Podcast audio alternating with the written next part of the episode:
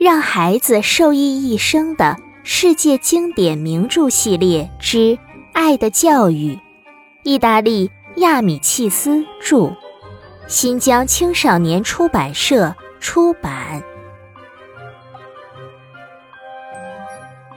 上一章，恩里克生病了，他很久都没有去学校了。在他没有上学的期间，学校里发生了很多事情。那接下来。就让我们一起收听三十七章《加罗内的母亲》。四月二十八日，星期五，我生病的这段时间，加罗内也没上学。他母亲病得很厉害。就在上周六晚上，他的母亲去世了。昨天上午，老师一走进教室，就对我们说：“可怜的加罗内。”对一个孩子来说，失去母亲是最大的不幸。孩子们，明天他就要回来上课了。我希望你们谁也不要开玩笑，不要取笑他。你们要热情地跟他打招呼，要同情他内心的痛苦。一定要记住，今天上午，可怜的加罗内比别人来的稍晚一些。一看见他，我的心里就难受起来。他穿着黑衣服，脸色苍白，眼睛布满血丝，走路摇摇晃晃的，像害了大病。大家都屏住呼吸，默默地望着他，为他难过。几天之间，他几乎变了一个人。加罗内望着课桌，流下了眼泪。考试时，他母亲俯过身来叮嘱他的情景浮现出来。每天放学，他的母亲都会准时来到教室外等他。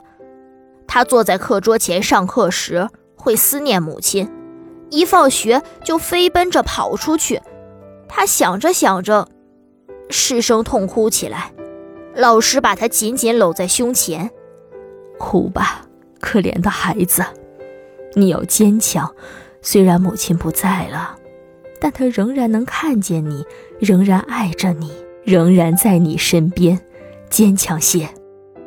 说完，老师陪着他走到我旁边的座位。我不忍心去看他。他拿出书和作业本。当他翻开书，看到一幅母亲拉着孩子的图时，把头埋在课桌上，又哭了起来。老师朝我们摆摆手，示意不要打扰他。我想安慰他几句。可不知道说什么好，最后我把手搭在他的肩上，趴在他的耳边，轻轻说了句：“别哭了，加罗内。”他没有说话，也没有抬头，只是把手放在了我的手上。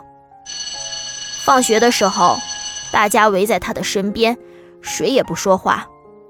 我看到母亲在等我，就跑过去拥抱她。他没有回应我，只是望着加罗内。我回过头去，才发现加罗内一个人孤零零的站在那里看着我，目光里充满哀伤，仿佛在说：“你可以拥抱母亲，可我却再也无法得到母亲的拥抱了。”我明白了母亲的意思，便没有拉母亲的手，自己走出了校园。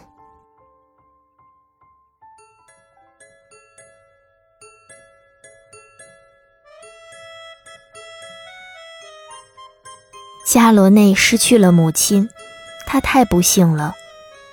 接下来又会发生什么样的事情呢？让我们下一章继续吧。